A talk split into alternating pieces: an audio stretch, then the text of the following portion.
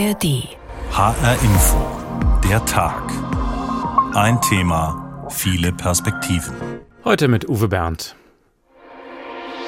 Im Moment fehlt Personal an allen Ecken und Enden und wir müssen mehr Personal in die Kitas bringen, damit wir den Rechtsanspruch erfüllen können und dass jedes Kind auch eine Kita besuchen kann. Also es gibt eine wahnsinnig große Belastung auch bei den Kollegen. Wir haben sehr viele besondere Kinder auch in den Gruppen und wir haben viele erkrankte Kollegen. Wir kämpfen alle um die Fachkräftesicherung. Da kommt es entscheidend darauf an, dass wir genug Menschen haben, die dann auch in den Kitas arbeiten. Du hast nur den Anspruch auf den Halbtag Tagesplatz und äh, Ganztagesplätze sind beliebt, vor allem mit Mittagessen natürlich. Und ja, ich hoffe darauf, dass wir einen bekommen. Das Wichtigste, was wir haben, sind unsere Kinder.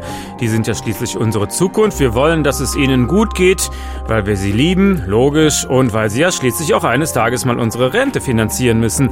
Doch für einen guten Start ins Leben reicht Luft und Liebe nicht. Eine gute Schule ist elementar und in unserer modernen Gesellschaft von heute eben auch eine gute Kita. Denn wie will man sonst Beruf und Kinder unter einen Hut kriegen? Aber nicht nur für die Eltern ist das wichtig, vor allem für die Kinder selbst. Eine gute Kita ist viel mehr als ein Aufbewahrungsort für die Kleinen, damit die Eltern Karriere machen können. Eine gute Kita soll dazu beitragen, dass unsere Kinder zu einer selbstbestimmten, eigenverantwortlichen und gemeinschaftsfähigen Persönlichkeit heranwachsen. Genauso steht es im Sozialgesetzbuch. Nur die Realität in Deutschland, die sieht häufig anders aus. Darum kümmern wir uns heute im Radio und in der ARD Audiothek. Brennpunkt Kita, weil gutes Personal fehlt und das hat weitreichende Folgen. Kinder haben das Recht auf eine gewaltfreie Erziehung, das ist eine Selbstverständlichkeit, sollte man meinen. Doch weil Erziehende am Limit sind, kommt es eben oft zu kritischen Situationen, in denen das Kindeswohl eben nicht im Mittelpunkt steht. Wir zeigen, welche Folgen das alles haben kann, bis hin zu Gewalt gegen Kinder. Wie kann man sie davor schützen? Auch wenn der Gesetzgeber für jede Kita in Hessen ein eigenes internes Gewaltschutz Schutzkonzept fordert, sind längst nicht alle so weit. Gewalt in der Kita ist eine subtile Angelegenheit. Petra Boberg zeigt uns das Problem und wie die Erziehenden damit umgehen. Oskar!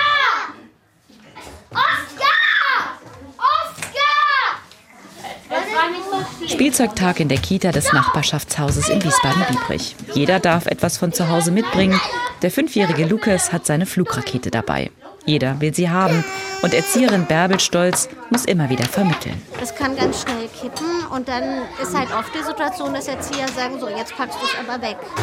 Und da aber dem Kind das Recht einzugestehen, zu sagen, ja, du darfst damit spielen, aber eine Lösung mit dem Kind suchen, wie kann es funktionieren, dass es äh, für andere nicht gefährlich ist. Und das muss man immer wieder ausloten. Bärbel Stolz bleibt cool, spricht mit Lukas. Doch was der 57-Jährigen gelingt, ist in vielen Kitas nicht selbstverständlich.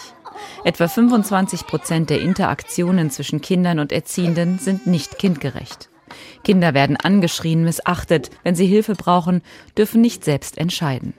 Ein Tabuthema, über das niemand offen reden möchte.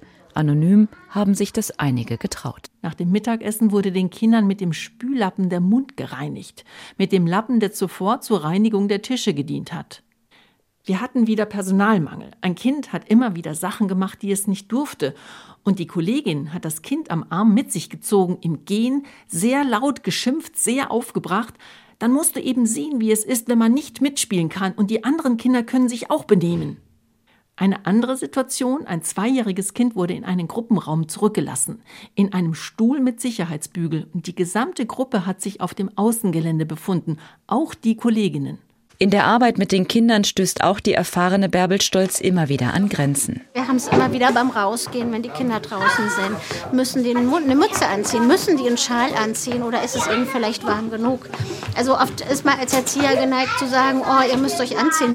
Auch weil sie oft unterbesetzt sind, am Limit arbeiten.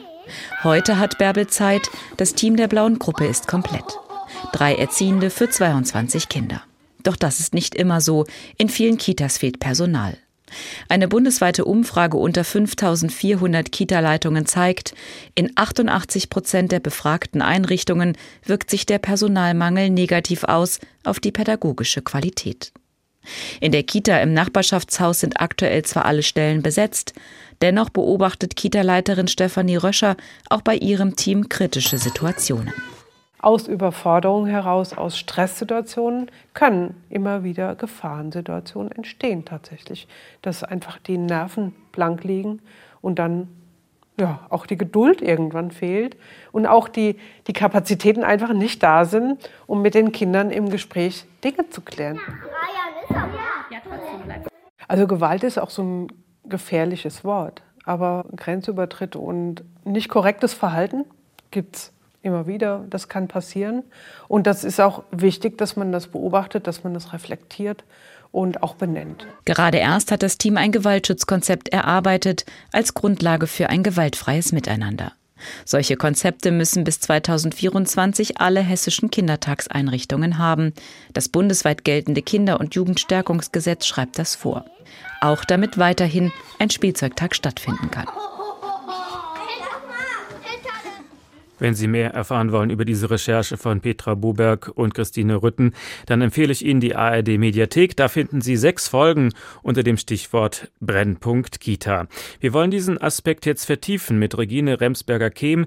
Sie ist Professorin für frühkindliche Bildung an der Hochschule Fulda und Co-Autorin des Buches Verantwortlich handeln, verletzendes Verhalten in der Kita gemeinsam verhindern. Da sind wir genau bei dem Punkt. Ich grüße Sie. Hallo, guten Tag. Waren das typische Beispiele, die Ihnen auch begegnet sind? Das waren ganz typische Beispiele. Also ähm, Ihre Recherche hat gezeigt, dass es die ganze Bandbreite an verletzendem Verhalten, was wir auch in empirischen Studien in Kitas beobachten, tatsächlich abbildet. Diese Bandbreite ist total groß und wir müssen feststellen, dass sich die Fachkräfte wirklich bewegen in diesem großen Graubereich des verletzenden Verhaltens, angefangen von ganz feinen, ganz schwer wahrnehmbaren Situationen, die aber Kinder auch schon verletzen können. Beispielsweise, wenn wir überhaupt gar nicht merken, dass ein Kind getröstet werden muss, in den Arm genommen werden muss, bis hin zu tatsächlich übergriffigem ähm, Verhalten. Sie haben es in Ihrem Beispiel gezeigt, wenn Kinder festgehalten werden, wenn sie fixiert werden, ähm, wenn Fragen des, des Zwangs hinzukommen. Das sind ganz typische Beispiele, die sich in den Kindertageseinrichtungen zeigen. Also wir sind uns alle einig, dass man Kinder nicht schlagen darf. Aber wo beginnt das jetzt genau? Sie sagen viel, viel, viel früher schon, wenn man nicht sieht, dass ein Kind getröstet werden muss.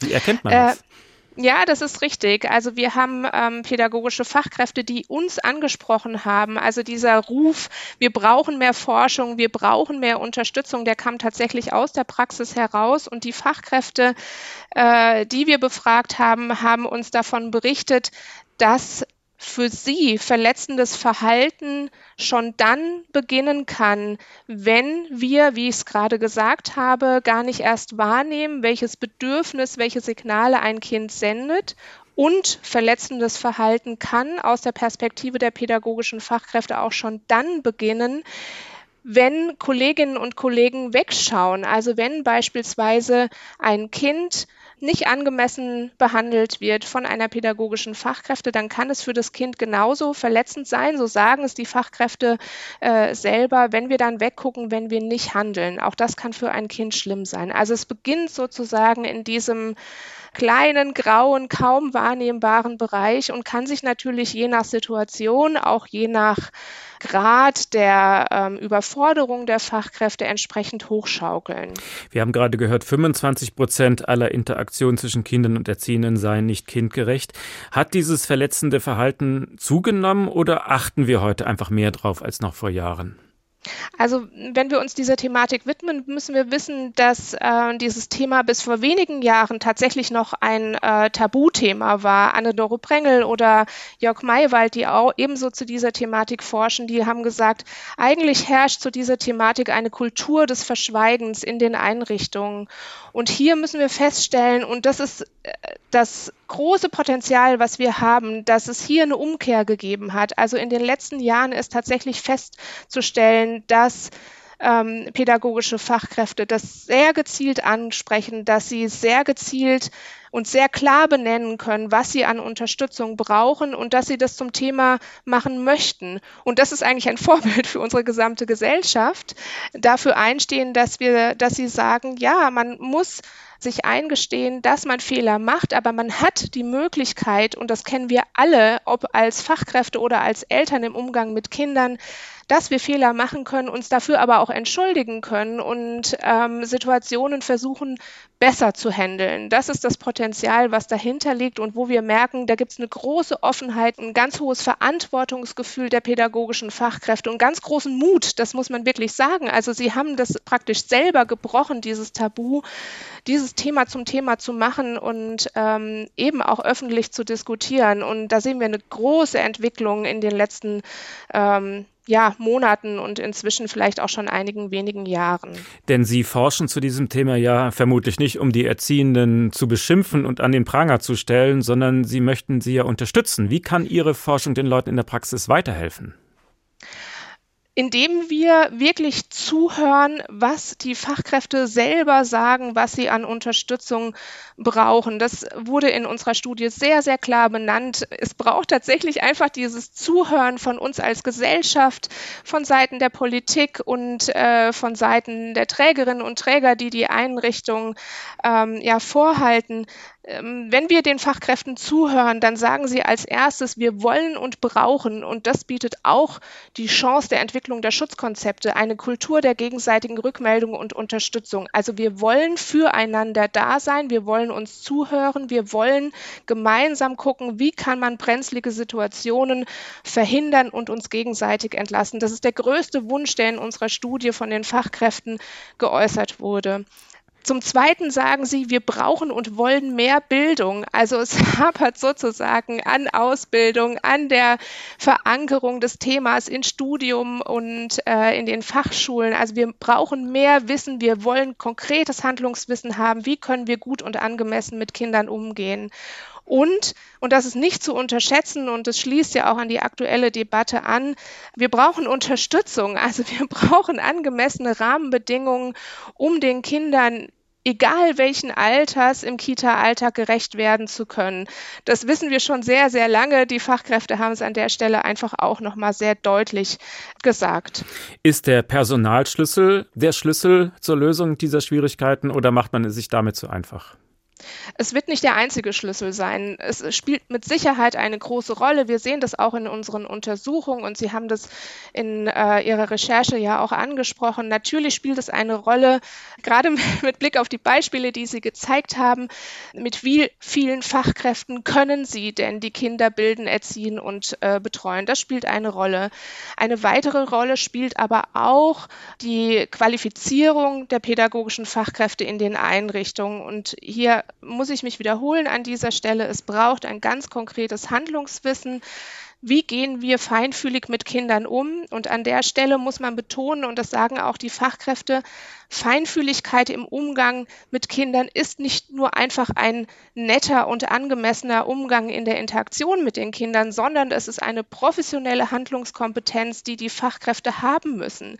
Sie müssen sich darüber bewusst sein und das sind sie. Und deshalb äh, rufen sie sozusagen auch so laut nach äh, Unterstützung und Hilfe ein feinfühliger Umgang muss als diese professionelle Handlungskompetenz gewürdigt werden. Und wir brauchen in der Gesellschaft ein Bewusstsein dafür, dass wir, wenn wir feinfühlig mit Kindern umgehen, nicht nur für deren gesunde Entwicklung sorgen, sondern auch dafür sorgen, dass Kinder gut in ihren Bildungsprozessen voranschreiten können. Also es ist sozusagen die zentrale Kompetenz, die nicht mit Nettigkeit äh, zu verwechseln ist, sondern die Kinder brauchen es, um sich gut entwickeln zu können. Denn äh, kleine Kinder sind ja auch keine Engel. Wenn die jetzt aggressiv sind gegenüber Erzieherinnen, unverschämt, grenzenlos und laut, dann muss man ja eingreifen. Also wie kann man deutlich Grenzen setzen, ohne Verletzungen verletzend zu werden? man muss vielleicht gucken an der Stelle. Wir haben in weiteren Studien genau danach geguckt, wie reagieren denn einmal Kinder auf verletzendes Verhalten, aber was passiert auch davor? Also genau. wie kommt es überhaupt zu einer Eskalation einer Situation? Und dann ist es natürlich so, dass Kinder, und so beschreiben es die Fachkräfte im O-Ton, dass sie ein Verhalten zeigen, was sehr laut ist, was wild ist, was vielleicht auch äh, in Augen der Fachkräfte grenzüberschreitend ist. Dass Kinder hauen, dass sie schlagen, dass sie spucken und so weiter. An der Stelle könnte man stehen bleiben und sagen, ähm, dieses Verhalten muss irgendwie sanktioniert werden auf Seiten der Kinder. Das wäre aber, glaube ich, ein sehr stark verkürzter Schritt. Es geht an der Stelle darum, dass wir die Fachkräfte unterstützen, hinter dieses Verhalten zu gucken. Warum ist ein Kind laut in dieser Situation? Welches Bedürfnis könnte hinter seinem Verhalten stecken? Also ich brauche als pädagogische Fachkraft ein, ein Wissen, wie kann ich dieses Signal des Kindes, auch wenn es für mich in dem Moment herausfordernd ist, weil laut und äh, vermeintlich unangemessen in dieser Situation schwierig zu beantworten ist. Aber ich muss wissen, was sind die, was sind die Ursachen und da brauchen die Fachkräfte tatsächlich Unterstützung. Und nur dann können sie angemessen mit einem solchen Verhalten und auch einer solchen Situation umgehen. Und gelöst ist es in dem Moment nicht. Und das sehen wir leider auch in unseren äh, Untersuchungen, dass äh, Kinder in dem Moment sanktioniert werden, dass sie isoliert werden, alleine gelassen werden und vielleicht den, den Trost und die Zuwendung der Fachkraft äh, benötigen. Das ist was, wo wir zukünftig auch näher hingucken müssen. Das war Professor Regine Remsberger-Kehm, Expertin für frühkindliche Bildung an der Hochschule Fulda. Herzlichen Dank. Sind so kleine Hände winzige Finger dran. Darf man nie draufschlagen, die zerbrechen dann. Sind so kleine Füße mit so kleinen Zehen. Darf man nie drauf treten, können sie sonst nicht gehen. Sind so kleine Ohren scharf und ihr erlaubt darf man nie zerbrüllen, werden davon taub. Bettina Wegner aus dem Jahr 1978. Brennpunkt Kita, weil gutes Personal fehlt. Fragt man Erziehende, dann sprechen viele nur noch von Mangelverwaltung in den Kitas, dass sie ausbrennen und ihren pädagogischen Ansprüchen nicht mehr gerecht werden können. Es gehe nur noch darum, Kinder zu beaufsichtigen. Bastelangebote, Vorschularbeit oder Sprachförderung sind kaum noch möglich. Am härtesten trifft das dann Kinder mit Migrationsgeschichte und aus bildungsfernen Familien, vor allem dann, wenn sie in die Schule kommen. Deshalb werfen wir heute auch mal einen Blick in die Grundschule. Guten Morgen, das ist aber schön, dass ihr alle da seid. Super. Hamza, magst du zu mir kommen? 8.45 Uhr Geschwister Scholl Grundschule in Wiesbaden. Lehrerin Ute Wagner holt 15 Kindergartenkinder am Tor der Grundschule ab, läuft mit ihnen ins Klassenzimmer. Alle diese Kinder werden im Sommer eingeschult, gut genug darauf vorbereitet sind sie nicht. Was ist das denn, Jaren? Weißt du, wie das Tier heißt? Wer kann denn der Jaren mal helfen? Das ist eine Kuh. Super. Sagt es mal alle. Das ist eine Kuh. Auf dem Stundenplan steht Vorlaufkurs. Das ist ein vorschulisches Angebot für Kinder, die noch nicht so gut Deutsch sprechen, so wie Hamza und Somaya. Ich spreche nach Hause Afghanisch, ein bisschen Deutsch und Marokkanisch. Der Vorlaufkurs beginnt ein Jahr bevor die Schule startet, ist kostenlos und in Hessen seit zwei Jahren verpflichtend. Die meisten Kinder hier haben Migrationsgeschichte. Sie kommen jeden Vormittag für eineinhalb Stunden und lernen nicht nur bestimmte und unbestimmte Artikel. Hamza, magst du dein Mäppchen schon mal rausholen, wenn du fertig bist mit Frühstücken? Hm, warum? Weil wir jetzt gleich das. Es geht ums Verstehen, um Informationen heraushören können und um Wiedergeben. Und da die Kinder leider in ihrem häuslichen Umfeld wenig Möglichkeiten haben, die deutsche Sprache in ganzen Sätzen im grammatikalisch richtigen Aufbau zu hören, ist es ganz wichtig, mit den Kindern zu reden. In Hessen besuchen aktuell rund 17.000 Kinder einen Vorlaufkurs. Damit 90 Prozent der Kinder, die in Deutsch gefördert werden müssen. Eine gute Quote findet das Kultusministerium, auch weil die Kurse entscheidend für die Bildungs- und Chancengerechtigkeit der Kinder sind. Ohne sie wäre der Schulstart für diese Kinder noch schwieriger. Kinder sind heute nicht mehr gewöhnt zuzuhören. Das liegt daran, dass sie nicht mehr vorgelesen bekommen oder nur noch wenig vorgelesen bekommen. Ähm, hängt natürlich auch wieder mit der Konzentration zusammen. Ute Wagner ist seit 27 Jahren Lehrerin. Auch sie findet die Vorlaufkurse gut, aber sie greifen zu kurz. Das können wir auch einfach nicht schaffen, in diesen anderthalb Stunden am Tag, die die Kinder hier bei uns sind, sie auf den gleichen Stand zu bringen wie Kinder, die in der Muttersprache Deutsch aufwachsen. Die kommen nicht so schnell mit dem Lernen voran. Das mag am Anfang im ersten Schuljahr noch gar nicht so auffallen. Schwierig wird es an der Stelle, wenn sie selber sich äußern müssen, wenn sie selber formulieren müssen und dann nicht verstehen, was sie formulieren sollen. Die Grundlage für Sprache, das Verstehen von Schrift und Zahlen, sollte so früh wie möglich gelegt werden in der Kita. Doch auch die arbeiten am Limit. Kinder gezielt auf die Schule vorbereiten oder sie individuell zu fördern, ist oft nicht möglich, weil das Personal fehlt. Es trifft vor allem Kinder aus bildungsfernen Familien oder mit Migrationsgeschichte. Jedes fünfte Kita-Kind spricht nur im Kindergarten Deutsch. Gerade sie müssen in der Kita gefördert werden, um gut in der Schule starten zu können. Doch Lehrerin Ute Wagner sieht nur, dass immer mehr Kinder bei ihr mit Defiziten starten. Das stellt uns wirklich vor ganz große Schwierigkeiten und wir gehen manchmal damit an den Rand unserer Belastung und unserer Machbarkeiten. Manchmal frage ich mich wirklich, wo soll das hinführen? Ich finde es sehr erschreckend. Der Vorlaufkurs in der Grundschule versucht, die Defizite von Kindern aufzufangen, bevor es zu spät ist. Petra Boberg hat uns gezeigt, wie schwer das ist. Und auch das belegt wieder, wie wichtig nun die frühkindliche Bildung ist. Je früher, desto besser. Auch deshalb müssen unsere Kitas dringend besser werden. Yvonne Andres ist Professorin für frühkindliche Bildung und Erziehung an der Uni Bamberg. Ich habe sie deshalb mal gefragt, woran können Eltern eigentlich eine gute Kita erkennen?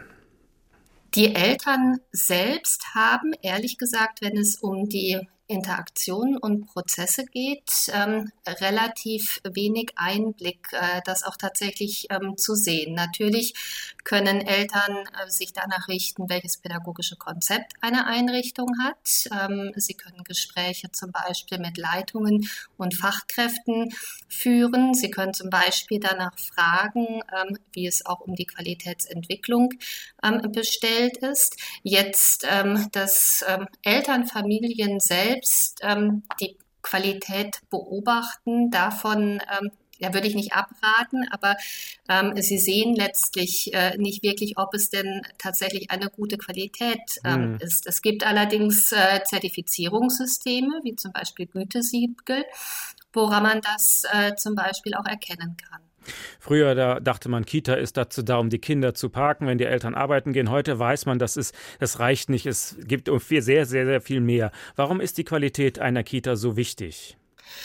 Gut, wenn Sie in die Forschung der letzten 20, 30 Jahre schauen, dann äh, gibt es eben ganz unterschiedliche Befunde, die zeigen, ähm, zum Beispiel, je jünger Kinder sind, desto plastischer ist das ähm, Gehirn. Damit einhergeht, je früher sie fördern, desto weniger müssen sie investieren.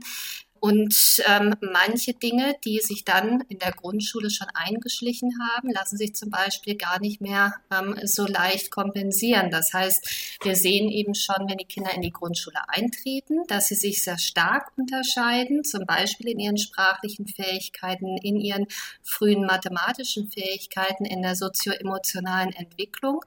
Und die Zeit vor der Grundschule hat eben ein ganz großes Potenzial, ähm, die Kinder zu fördern, vor allen Dingen eben auch diejenigen Kinder, die in ihren Familien nicht so stark gefördert werden wie andere Kinder. Welche Rolle spielt dann gerade die sprachliche Bildung in der Kita? Sprachliche Bildung spielt eine ganz äh, zentrale Rolle für ähm, den Erwerb oder die Weiterentwicklung in allen anderen Bildungsbereichen. Sprache ist äh, Grundvoraussetzung für gesellschaftliche Integration. Das heißt, es ist das Schlüsselthema der kindlichen Entwicklung. Das ist natürlich dann keine leichte Aufgabe für Erzieherinnen und Erzieher. Können die das in ihrem stressigen Alltag leisten? Grundsätzlich ist eine alltagsintegrierte sprachliche Bildung durchaus möglich. Also wenn wir von sprachlicher Bildung in der Kita sprechen, unterscheiden wir zwischen alltagsintegrierter Bildung und sogenannter zusätzlicher, ergänzender, additiver Bildung. Sprachliche Bildung im Kita-Alltag ähm, passiert zum Beispiel in Routinesituationen beim Wickeln, in mhm. Essenssituationen mit den Kindern ins Gespräch kommen etc. Grundsätzlich ist es natürlich so, dass ähm, die Lage in den Kitas aktuell sehr angespannt ist. Es ist ein großer Fachkräftemangel da. Die strukturellen Rahmenbedingungen ähm, sind nicht ideal. Zusätzlich gibt es immer mehr neue Herausforderungen und äh, dementsprechend ist es ähm, ja keine einfache Aufgabe. Sie haben vorgeschlagen, man sollte die Kitas unterstützen, indem man von außen Gutachten anbietet mit Sprachstandserhebungen. Was ist das genau? Sprachstandserhebungen sind Testungen von Kindern. Wir haben vorgeschlagen, dass man Kinder so früh wie möglich, vor allen Dingen so früh, dass noch eine Förderung möglich ist, zum Beispiel im Alter von vier Jahren in ihren sprachlichen Fähigkeiten testet. Das heißt, man schaut, wie ist es um den Wortschatz der Kinder bestellt, wie ist es um grammatische Fähigkeiten bestellt, wie ist die Kommunikationsfreude und auf Basis einer solchen Erhebung lässt sich feststellen, welche Kinder einen ergänzenden Förderbedarf haben und dementsprechend auch zusätzliche, stärker strukturierte Förderung erhalten sollten. Das kann ein Erzieher mit seinem Wissen so aus der Hand nicht bewerten. Dafür braucht man Profis, die das genauer analysieren können. Ja, auf jeden Fall. Also es ist dafür diagnostisches Wissen nötig. Es gibt natürlich Gruppen von Kindern, äh, wo man sagen kann, da weiß man, dass ein zusätzlicher Förderbedarf da ist. Also wenn Sie an Kinder denken, die ohne deutsche Sprachkenntnisse mit einer anderen Familiensprache als Deutsch gerade eingewandert sind ins Land, ist natürlich offensichtlich, dass diese Kinder einen zusätzlichen Förderbedarf in der deutschen Sprache haben. Aber ähm, darüber hinaus gibt es auch viele andere Kinder mit Förderbedarf und das sieht man so leicht nicht. Vor allen Dingen sieht man auch nicht so leicht, wo es eigentlich hakt, ob es zum Beispiel der Wortschatz ähm, ist oder ob es die Aussprache ist, ob tatsächlich Sprachförderung notwendig ist oder Sprachtherapie. Sie haben im Vorgespräch mir erzählt, dass äh, Sie die Diskussion in Deutschland manchmal ein bisschen anstrengend finden, wenn es um die Qualität einer Kita geht. Was stört Sie bei uns in dieser Debatte? Ähm, unterschiedliche Dinge. Also zum, zum einen ähm, stört mich, ähm, dass wirklich an vielen Stellen das äh, Potenzial und die Wertigkeit, die in der frühen Bildung liegt, immer noch nicht ähm, ernst genommen und gesehen wird. Die wissenschaftlichen Befunde dazu, ähm, wie wichtig es ist, schon vor Eintritt äh, in die Schule hier einzusteigen und welche große Chance darin besteht, vor allem die Kinder abzuholen, die sonst später Probleme bekommen, wird meiner Meinung nach immer noch nicht wirklich verfolgt und von vielen Seiten auch nicht ernst genommen. Viele denken, äh, dass es doch ausreicht, wenn man damit in der Schule anfängt. Und das andere, was ähm, ich ähm, etwas unpassend finde, dass ähm, häufig dann die Verantwortung letztlich äh, mehr oder weniger auf die Kinder geschoben wird. Das heißt, ähm, wenn zum Beispiel Kinder mit besonderen Herausforderungen in der Kita auftauchen, dann ähm, werden sie oft so diskutiert, als wenn sie es sind, die zum Beispiel die schlechte Qualität ähm, produzieren. Dabei ist es ja Aufgabe der Kita oder jede Kita ähm, sollte so ausgestattet ähm, sein, dass sie in der Lage ist, die individuellen Bedürfnisse von allen Kindern auch aufzugreifen. Allerdings. Haben Sie den Eindruck, das läuft in anderen Ländern ein bisschen besser? Ja, durchaus. Also vor einigen Jahren zum Beispiel gab es ähm, schon in England die Entwicklung der Early Excellence Centers. Die kennen wir in etwas abgewandelter Form hier als Familienzentren.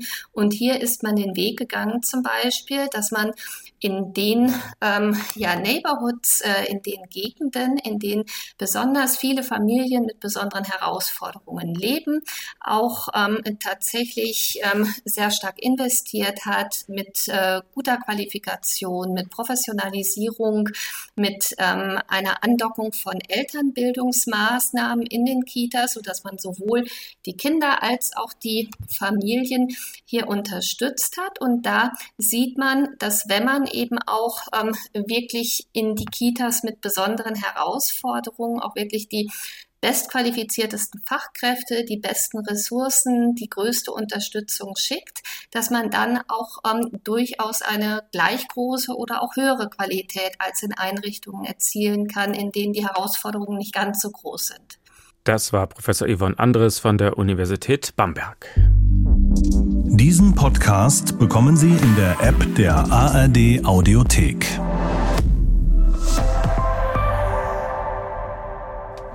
Sind so schöne Münder sprechen alles aus. Darf man nie verbieten, kommt sonst nichts mehr raus. Sind so klare Augen, die noch alles sehen. Darf man nie verbinden, können sie nichts verstehen. Sind so kleine Seelen, offen und ganz frei. Darf man niemals quälen, gehen kaputt dabei. Der Tag, ein Thema, viele Perspektiven. Woher kommt sie nun, diese große Unzufriedenheit mit den Kitas? Erklären kann man das ganz leicht. Der Bund hat vollmundig das Recht auf einen Kita-Platz versprochen. Die Kommunen müssen es umsetzen und wissen nicht wie. Die Länder hängen irgendwie dazwischen, geben auch viel Geld und trotzdem reicht es alles vorne und hinten nicht aus. Guter Rat ist ziemlich teuer. Damit die Kinder nicht alleine bleiben, sucht die Politik nach neuen Wegen. Aus Wiesbaden, Andreas Meyer-Feist. Es ist nicht immer ganz einfach, einen Platz in der Kita zu bekommen. Dabei steckt das Land viel Geld in die Einrichtungen. Zuständig ist Sozialminister Kai Klose. Wir sind im Moment bei 1,3 Milliarden Euro, die das Land für diese Aufgabe zur Unterstützung gibt, obwohl es eine originäre Aufgabe der Kommunen ist. Die Kommunen schätzen das auch. Nicht immer ist Geld das Problem, es fehlt Personal. Rund 9000 pädagogische Fachkräfte müssten zusätzlich eingestellt werden, damit wirklich jedes Kind gut betreut werden kann. So steht es in einer Studie der Bertelsmann Stiftung.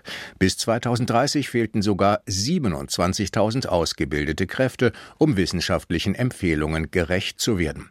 Um diese Lücke zu schließen, müsste die Zahl der Neueinstellungen, die in diesem Jahrzehnt geplant ist, mehr als verdoppelt werden. Wie schwierig das sein dürfte, zeigt schon heute ein Blick in die Kitas. Die Co-Chefin des Frankfurter Johanneskindergartens, Verena Schader, muss unkonventionelle Wege gehen, um Lücken zu füllen. Wir sind seit Jahren, seit Monaten dran, die Stellen auszuschreiben. Wir haben Eltern involviert. Die letzte Stelle konnten wir besetzen durch Mund-zu-Mund-Propaganda. Die Politik setzt jetzt auf Quereinsteiger. Grünen und CDU-Fraktionen wollen den Fachkräftekatalog hin zu multiprofessionellen Teams öffnen, heißt es in einer gemeinsamen Gesetzesvorlage, die vom Sozialministerium unterstützt wird. Menschen mit erweiterten Kompetenzprofilen sollen Kitas entlasten, die nicht unbedingt ausgebildete Erzieherinnen oder Erzieher sein müssen, kündigt die CDU-Landtagsabgeordnete Claudia Ravensburg an. Zum Beispiel die Logopäden, die gerne mitarbeiten würden, die bisher aber ausgeschlossen sind. Auch solche Kräfte, die die Kompetenzprofile bisher nicht erfüllen. Die bisherige Ausbildung müsse aber einen klaren Bezug zur Pädagogik haben. Über Fortbildungen soll es dann sogar möglich sein, eine Kita zu leiten, sagt die grüne Abgeordnete Katrin Anders. Im Moment fehlt Personal an allen Ecken und Enden und wir müssen mehr Personal in die Kitas bringen, damit wir den Rechtsanspruch erfüllen können und dass jedes Kind auch eine Kita besuchen kann. Das Sozialministerium muss dafür mit dem Bund über rund 60 Millionen Euro aus dem Kita-Qualitätsgesetz verhandeln, die für Personalgewinnung und Entwicklung eingesetzt werden sollen. Ein passgenaues neues Qualitätsentwicklungsgesetz des Bundes soll erst in zwei Jahren stehen und die Finanzierung deutlich erleichtern. In der Zwischenzeit will Sozialminister Klose über eine Werbekampagne mehr Aufmerksamkeit schaffen. Damit mehr Menschen zur Erzieherin oder zum Erzieher ausgebildet werden, das ist ein wahnsinnig spannender Job. Als Sohn einer Erzieherin kann ich das, glaube ich, glaubwürdig sagen. Die Gewerkschaft Erziehung und Wissenschaft sieht bei einer Öffnung für Quereinsteiger aber noch viele offene Fragen. Sie warnt vor zu großen Erwartungen. Dahinter stehe oft die Vorstellung, für Kita-Jobs reiche etwas Einfühlungsvermögen und eine 160-Stunden-Einführung on the job.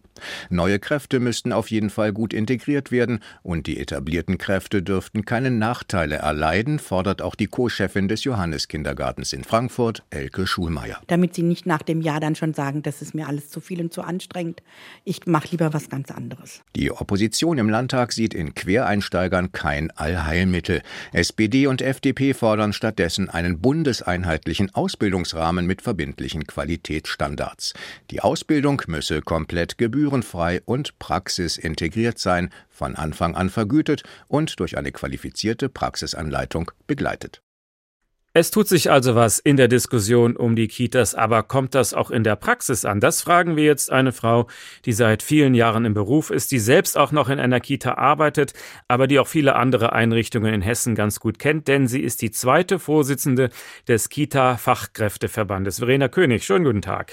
Guten Tag, hallo. Wir haben schon viel gehört über die Probleme und den Stress in Ihrem Beruf, aber Sie sind ja bis heute dabei geblieben. Also es scheint Ihnen ja zu gefallen. Was mögen Sie bis heute an Ihrem Arbeitsplatz? Was mir besonders gut an meinem Arbeitsplatz fällt, ist tatsächlich die vielfältige Arbeit. Insbesondere natürlich mit den Kindern und ihren Familien. Sie ein Stück weit zu begleiten zu können auf ihrem Lebensweg und ihnen die besten Voraussetzungen äh, im besten Fall geben zu können für ihre Entwicklung, für ihr zukünftiges Leben.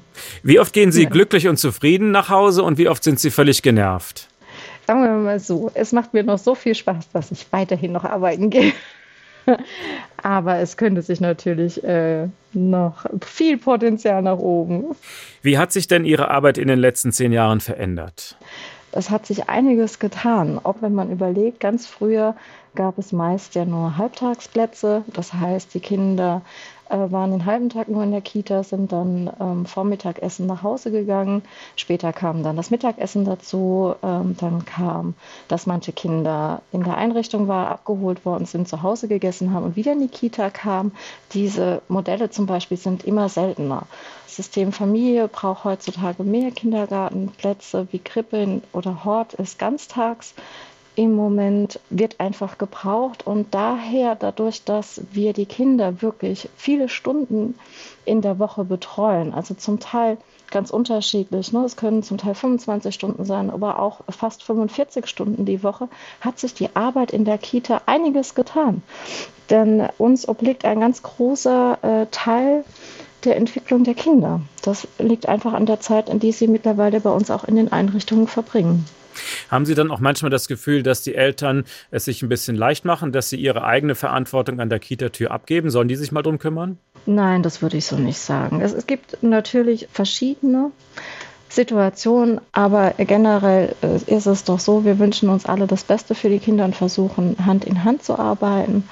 Und ähm, natürlich viele Aufgaben können sie einfach äh, familiär unter der Woche gar nicht mehr so gewährleisten, also ableisten, ne? weil wenn sie überlegen, sie bringen morgens das Kind zwischen sagen wir mal so, also so in Hessen, also ich spreche auch als Kita-Fachkräfteverband, so in Hessen kann man eigentlich so ausgehen, so zwischen sieben und neun fängt meistens der Tag für die Kinder in der Krippe an, geht aber auch bis in die Abendstunden, ne? also bis 17, 17.30 Was ist dann noch vom Tag übrig?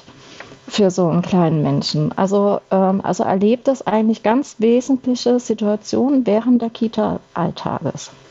Viele Kollegen klagen darüber, dass die Schreibtischarbeit in den letzten Jahren sehr stark zugenommen hat. Was ist denn so alles dazugekommen? Es ist einiges dazugekommen. Also fangen wir schon, allein die Dokumentation hat einen großen Bestandteil unserer Arbeit mit aufgenommen. Die Dokumentation über die Entwicklung der Kinder die wir festhalten, wo Elterngespräche auch draus geführt werden, wo geschaut wird, wo ist der Entwicklungsstand des Kindes, ähm, wo sind es seine Stärken, wo hat es vielleicht noch Schwächen, wo können wir es unterstützen. Es ist wichtig, dass man das dokumentiert. Es gibt aber auch viele Aufgaben, die ähm, mittlerweile pädagogisches Fachpersonal in den Einrichtungen ableisten, die äh, natürlich in dem Fall sehr als lästig oder beziehungsweise als zeitraubend empfunden wird. Hm. Schauen wir nochmal auf die Arbeit in Ihrem Verband. Wir haben gehört, die Landesregierung betont, dass sie 1,3 Milliarden zugeschossen habe, dass der Betreuungsschlüssel besser geworden sei. Trotzdem üben Sie ja auch Kritik an der Arbeit der Landesregierung. Was stört Sie? Dass äh, viele Entscheidungen wir manchmal empfinden, als würde sie an der Praxis vorbeigehen, wo man sagen würde, oh, warum hat man nicht mal die Praxis gefragt oder die Wissenschaft? Ist das überhaupt in dem, was wir möchten? Also wir Hessen hat ja den, den Bildungsauftrag, den BEP, den wir auch erfüllen wollen und ähm, das auch als wesentliche Aufgabe unserer äh, Arbeit empfinden. Wieso gibt es da solche Hindernisse, Stolpersteine? Ähm, warum wird manches verteilt? Getagt. Also wenn wir überlegen, das gute Kita-Gesetz hat es ermöglicht, die Rahmenbedingungen zu verbessern. Und es war bislang den äh, Trägern obliegend, ob sie das umsetzen oder nicht. Diejenigen, die es umgesetzt haben, haben in ihren Einrichtungen Situationen entschärfen können. Aber es gibt halt auch Träger, die haben es noch nicht umgesetzt und haben jetzt wieder die Möglichkeit, es zu verschieben oder wo wir auch als Kita-Fachkräfteband sagen, oh, es wäre gut, wenn mehr Geld noch in die Ausbildung fließt, Ausbildungsplätze geschaffen werden an Schulen, dass Lehrer da sind, die sie ausbilden können, dass diese Ausbildung kostenlos ist. Es gibt immer noch Schulen, wo Schulgeld bezahlt werden muss und natürlich, ähm, wenn die Ausbildung vergütet werden würde, würde das viel mehr Menschen dazu bewegen, entweder im ersten oder im zweiten Weg, Ausbildungsweg, quasi diesen Beruf nochmal zu ergreifen und somit quasi zu sichern, dass noch mehr ausgebildete Fachkräfte in die Kitas einmünden können. Und was halten Sie davon, dass die Landesregierung den Beruf auch stärker für Quereinsteiger öffnen will? Äh, wir empfinden das als eine Schnelllösung. Aber wir hinterfragen halt wirklich, bringt das Entlastung in das System? Uns ist bewusst, die Politik bundesweit steht unter Druck. Ähm, es gibt eine Verpflichtung für Kindergartenplätze. Kinder haben ab einem Jahr einen ähm, Betreuungsanspruch. Und äh, das ist halt mit dem wenigen Personal, das vorhanden ist, zum Scheitern im Moment äh, geführt. Und es muss geguckt werden, wie kann man eine Lösung finden. Äh, uns ist halt wichtig, dass wenn ähm, der Fachkräftekatalog erweitert wird, dass die Menschen, die zu uns kommen in die Kitas, auch Fachwissen äh, weiterhin an die Hand bekommen, dass sie sich weiterbilden können, dass wenn sie an ihre Grenzen kommen, dort äh, sich auch dann nochmal die Möglichkeit haben, da verlässlich aufgefangen zu werden. Denn wenn man überlegt, selbst wir Fachkräfte, die jahrelang die Ausbildung gemacht haben, schon, schon lange im Beruf sind, kommen ganz oft an unsere Grenzen und äh, sind manchmal hilflos in dem Moment und reagieren nicht mehr adäquat, ja, nicht mehr pädagogisch adäquat mit den Kindern.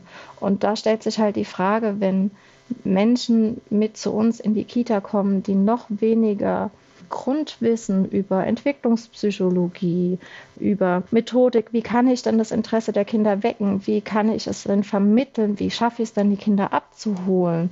Also das können Fähigkeiten sein, die jeder äh, zum Teil mitbringt, aber auch vieles, was man sich wirklich aneignen muss. Oder den Überblick über eine Gruppe zu behalten, ist gar nicht so einfach. Also man kann nicht äh, in der Gruppe ganz konzentriert in einem Spiel mit drei, vier Kindern sein und die anderen 20 äh, quasi nicht mehr im Blick haben. Das sind ganz wesentliche Kompetenzen, die wichtig sind und die auch, sagen wir mal, wenn wir den Beruf lernen, wir uns über Jahre quasi auch aneignen. Und das durch diese Verkürzung zum Teil, die sie ja angeregt haben, haben sie auch vielleicht weniger die Möglichkeit, äh, in Bildungsbiografie einfach in sich auch zu reflektieren und zu schauen, okay, wie gehe ich denn am besten mit der Situation um? Weil verständlich, in der Situation selbst kann man nicht agieren. Das ist dann immer nur hinterher.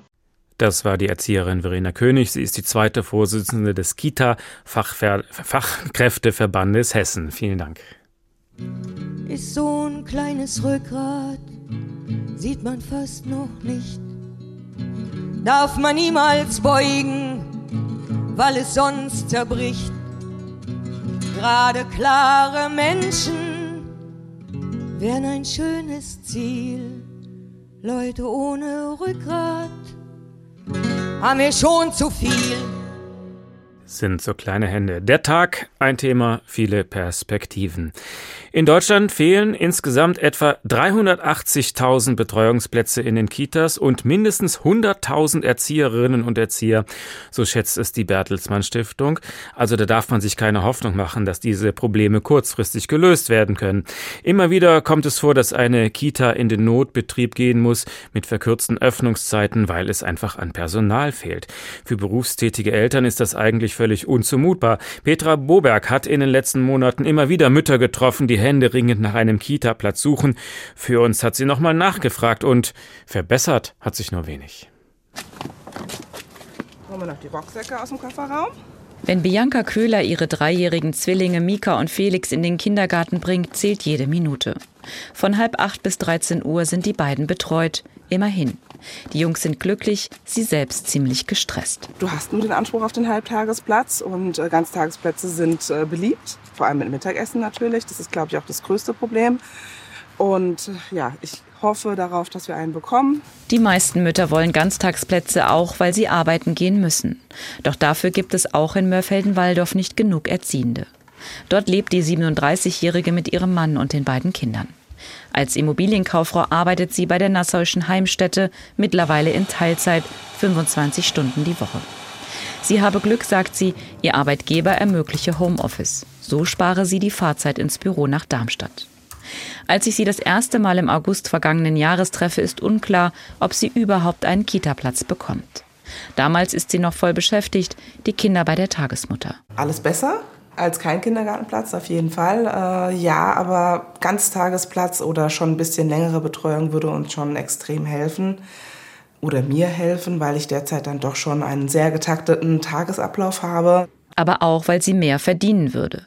Studien zeigen, sind Kinder ganztags betreut, verdienen Mütter im Schnitt rund 290 Euro mehr, Akademikerinnen sogar bis zu 425 Euro. Doch Bianca Köhler hat ihre Zwillinge nur halbtags unter, muss Teilzeit arbeiten, so wie viele andere Frauen in Deutschland. Rund 72 Prozent der Mütter mit Kindern unter sechs Jahren arbeiten in Teilzeit. Der Durchschnitt innerhalb der EU liegt bei rund 34 Prozent. Man kriegt's hin, aber ist immer die Frage, zu welchen Kosten und wie lange. Auch Sarina Schwarze hat ihren leitenden Job in der Altenpflege aufgegeben. Die 35-Jährige arbeitet wieder in ihrem alten Job als Krankenschwester in Teilzeit. Da kann ich als Leitung natürlich nicht immer sagen, das kann ich jetzt nicht machen. Und ähm, irgendwann gab es auch niemanden mehr, der das gemacht hat. Und äh, ja, auch sonst einfach war das viel Arbeit, wo ich dann sagen musste, das kann ich einfach nicht mehr leisten. Da musste ich da muss ich dann kündigen, weil das schaffe ich nicht. Der Schichtdienst, die flexiblen Arbeitszeiten, all das ging nicht mehr. Auch sie hofft bei unserem ersten Treffen im Sommer letzten Jahres auf einen Ganztagsplatz für ihren fünfjährigen Sohn Noah. Seit Dezember wird er halbtags betreut, ohne Mittagessen. Muss ich mich immer wieder zurückholen und dankbar sein für die Sachen, die, die da sind. Es ist ja nicht so, dass alles schlecht ist und ich habe ja auch ein Riesenglück, dass ich so jetzt arbeiten kann. Aber ich würde es mir natürlich manchmal anders wünschen, dass ich auch mal Zeit für mich hätte oder ja, irgendwas einfach für mich machen kann. Die Politik müsse unbedingt was machen, fordert Sarina Schwarze. Es sei völlig absurd, dass sie als qualifizierte leitende Altenpflegerin nicht in ihrem Job arbeiten könne, weil ihr Sohn nicht betreut sei. Und sie hat recht. Schließlich fehlen bis 2030 in Deutschland, der Krankenkasse Barmer zufolge, mehr als 180.000 Pflegekräfte. Aber wie lässt sich der Mangel beheben? In den Kitas in Deutschland herrscht Ausnahmezustand, Personalmangel, eingeschränkte Öffnungszeiten, lange Wartelisten. In Mörfelden-Walldorf warten aktuell 189 Kinder auf einen Kindergartenplatz. In der Nachbargemeinde Langen sind es 325. Einfach wird das nicht. Und besser wird es auch nicht. Viele Eltern sind genervt und unzufrieden mit der Situation im Land. Aber es gibt da eine Institution, an die man sich wenden kann, die hessische Kinderrechtsbeauftragte. Das ist Miriam Seelicke. Schönen guten Abend. Hallo, schönen Abend. Was sagen Sie den Eltern, die da auf ihr gutes Recht pochen, aber es schlicht und einfach nicht bekommen? Ja, ähm, da geht es nicht nur um das Recht der Eltern, sondern da geht es ja auch um die Rechte der Kinder. Eben. Und ähm, primärer Ansprechpartner dafür ist dann immer das Jugendamt, äh, bei dem man sich dann melden muss, um zu sagen, mein Rechtsanspruch oder unser Rechtsanspruch auf einen Kita-Platz wurde nicht gewährleistet. Was machen wir nun? Wie gehen wir damit um? Und das, glaube ich, ist erstmal das allererste, was äh, dann erfolgt, nämlich äh, der Anruf beim Jugendamt. Und wann sollte man sich an Sie wenden? Ähm, tatsächlich ist es durchaus regelmäßig so, dass sich ähm, Eltern und Familien an mich wenden. Jetzt bin ich die Kinderrechtebeauftragte und nicht die Kita-Beauftragte und habe auch gar kein Ombudsmandat. Das heißt, ich kann mich dann nicht ähm, in die Bütt schmeißen und äh, für diese Familie ähm, im Landkreis XY vorsprechen, aber ich kann die Familie empowern und sagen, wenden Sie sich dorthin. Das ist der richtige Ansprechpartner ähm, und so versuchen, äh, der Familie Wege aufzuzeigen zeigen, ähm, für sich Recht zu ergreifen. Und es können sich ja auch Eltern melden, die ihr Kind untergebracht haben in der Kita, aber da gibt es dann Konflikte und Probleme. Was sind das zum Beispiel für Fälle? Auch das passiert regelmäßig. Ähm, das kann sein, dass ein Elternbeirat sagt, wir haben uns für die Themen der Kinder stark gemacht und haben nun das Gefühl, dass unser eigenes Kind ausgegrenzt wird. Ähm, das kann aber auch sein, dass jemand sagt, äh, wir haben jetzt einen Platz in Kita ähm, so und so und wir wollten aber doch lieber eine ganz andere Kita und wir merken auch, dass unser Kind gar nicht gerne in diese Kita geht und auf der Stadt äh, nimmt uns niemand ernst und uns wird nicht geholfen. Und dann greifen Sie zum Hörer und rufen bei der Stadt an oder was können Sie dann konkret machen für die Eltern? Auf keinen Fall. Sehen Sie mal. Was ich dann ähm, durchaus ähm, mache im Gespräch, ist ähm, äh, mit den Eltern zu erörtern äh, oder Rückmeldung zu geben, wer die Ansprechpartner sind, wo sie nochmal für sich und ihre Rechte schauen können und unter Umständen sich auch äh, bei der äh, Durchsetzung ihrer Rechte ähm, weitere Unterstützung zu suchen. Dem vorne ran steht aber immer eine Konfliktlösung. Im Idealfall schafft man das ähm, im Dialog ähm, für das Kind eine gute Lösung herbeizuführen und das ist ist ähm, manchmal der Wunsch der Eltern, dass es wechselt, äh, das Kind, die Einrichtung, aber es ist nicht das, äh, der Wunsch des Kindes und dann geht es darum, dass die Erwachsenen sich miteinander an den Tisch setzen. Also Sie haben gerade gesagt, Sie sind keine Ombudsfrau. Heißt das, Sie können mhm. der Landesregierung keinen Druck machen? Ist Ihr Amt ein reines Feigenblatt? Ähm, auch nicht. Ähm, die, Landes die Landesregierung hat eine Kinderrechtebeauftragte benannt, ähm, um dem Thema Aufwind zu geben, ähm, weil äh, Kita nicht das einzige Feld ist, in dem man Kinderrechte stärken muss. Mit Sicherheit aber auch, weil 2017 89 Prozent der wählenden BürgerInnen für eine Aufnahme der Kinderrechte in die Verfassung votiert haben. Insofern kann man davon ausgehen, dass die Kinderrechte nicht nur ein Thema für die Landespolitik sind, sind sondern für alle Beteiligten. Beteiligten. Jetzt gibt es diese Kinderrechtebeauftragte, also mich, und ich habe aus dem Koalitionsvertrag vor allem zwei Aufträge mitgenommen. Und der eine ist, machen Sie die Kinderrechte bekannter. Und das finde ich einen sehr wichtigen Auftrag. Ähm, weil er dazu führt, dass Kinderrechte dann auch umgesetzt werden können, wenn sie bekannter sind. Die sind nämlich nicht Pillepalle, sondern auf der Ebene eines Bundesgesetzes. Wir haben sie in der hessischen Gemeindeordnung, sie sind in der hessischen Verfassung. Ähm, und der andere Auftrag ist, ähm, setzen Sie das erste Monitoring der Kinderrechte um. Und da sind wir dran mit dem Deutschen Institut für Menschenrechte. Wir schauen gerade, wie bekannt sind die Kinderrechte in Hessen als ersten Meilenstein ähm, für das erste Bundesland, äh, das überhaupt äh, systematisch schaut, wie gut sind wir bei der Umsetzung der Kinderrechte. Das heißt, Sie haben schon das Gefühl, dass Sie was bewegen können mit Ihrer Aufgabe?